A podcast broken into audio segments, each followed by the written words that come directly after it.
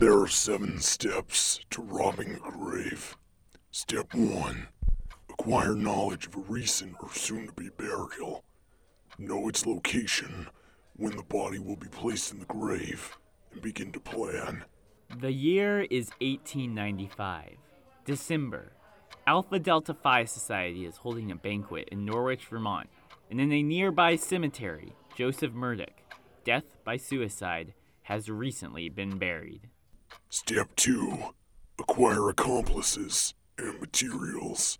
John P. Gifford is hired as a waiter for the banquet, along with two other students. At one forty-five a.m., the trio heads back to Hanover, New Hampshire.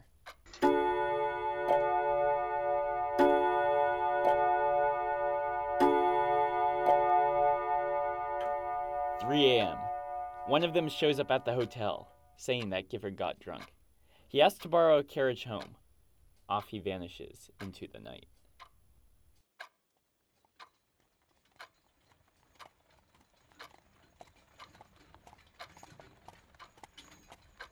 Step three. Have the driver drop you and another off at the cemetery and designate a return time. Carry the tarps, shovels, and lanterns into the cemetery to locate the grave. Step four. Arrange the tarps, one on either side of the grave.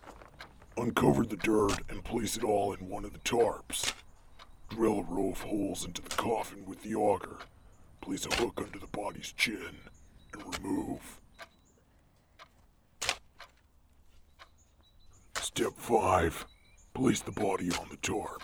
Remove its clothes, place the clothes back in the tomb, and refill the hole with dirt.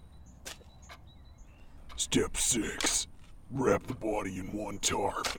Counter wrap all the equipment in the other tarp, and walk back to the road at the designated meeting time.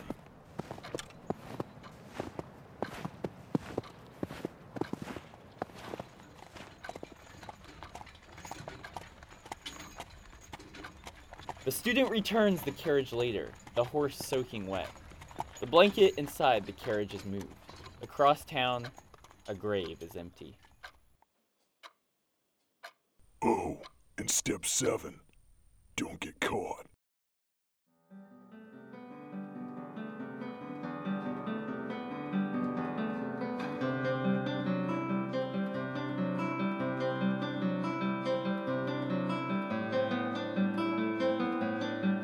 This is Tales of the Old Burying Ground, stories inspired by the Dartmouth College Cemetery.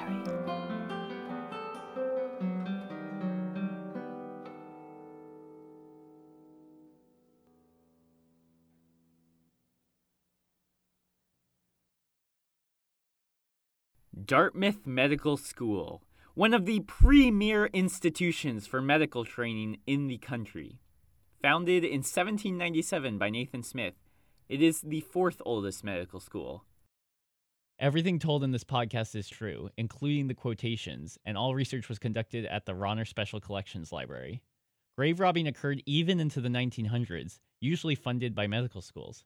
In fact, the founding of Dartmouth Medical School prompted a New Hampshire state law banning grave robbing. Over time, the medical school expanded to become the massive center it is today, but attendance came with a hefty price tag. What is the biggest problem facing students today? Student debt. Debt. Student debt, a constant topic as tuitions rise year after year. Yet, even in the eighteen hundreds, the cost to attend college was a problem facing students. And for the medical students, there was one job that paid more than the others, leading to that fateful early morning in December. This story involves three prominent characters. I'm John P. Gifford, a student at Dartmouth Medical School. I'm Robert L. McDermott, a student at Dartmouth Medical School.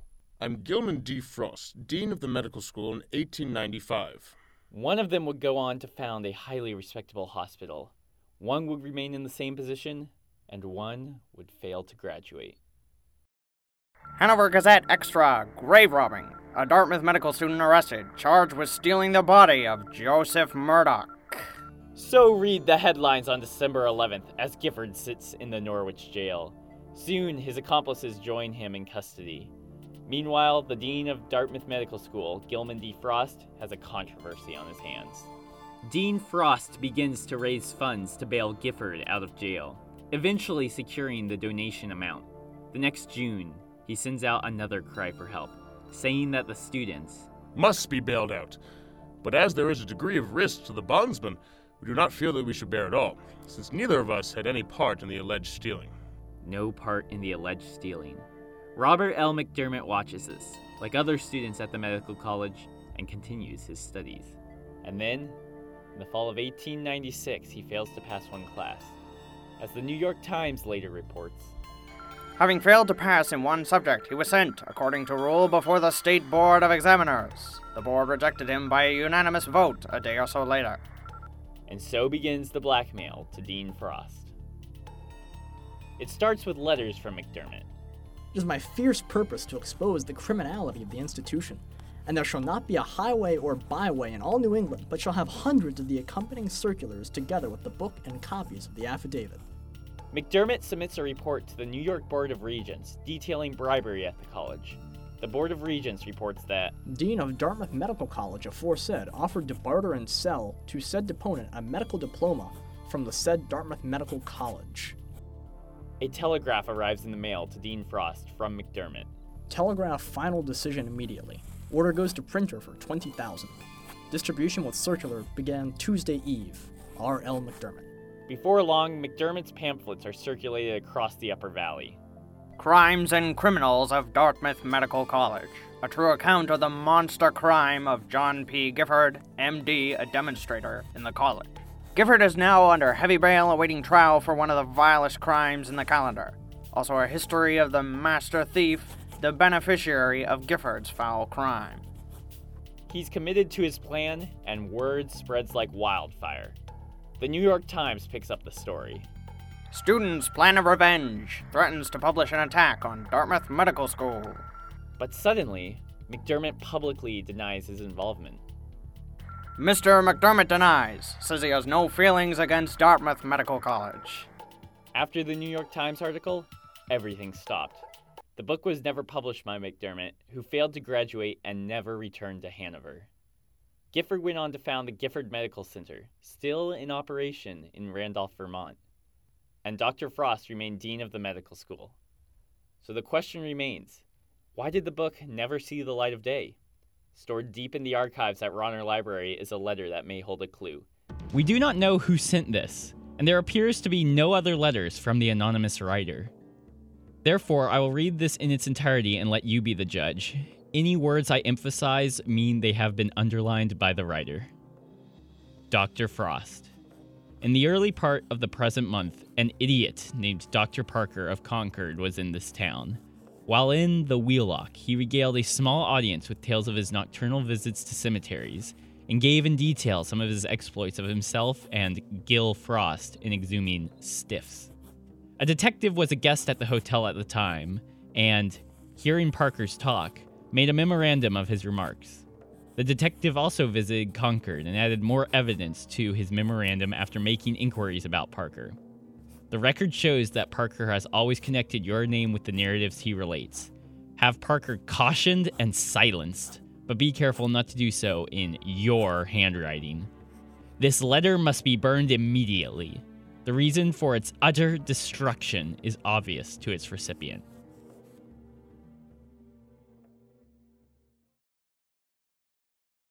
Today, there is no grave robbing associated with the medical school. Instead, bodies are donated and later cremated. In fact, this is the only way one can still be buried in the cemetery. The medical school bought a plot in nineteen sixty-six, located at the bottom of a ravine. A stone marker sits on the ground, engraved with the words, Dartmouth Medical School. Beneath it lie the hundreds who now donate their bodies to science. Special thanks to the actors in this podcast, including Anindu Rintala, Gabby Cooper, James King, Kevin Donahue, and J B. Thornhill. Additional thanks to freesound dot com, especially these users. Soundmary, Clank Beald, George K E, Sounds Exciting, Huggy thirteen ear, Yiminosis, Frankum, Straget, Dextromoramid, Veromaringere, and Chavan. This is Christopher Cartwright signing off.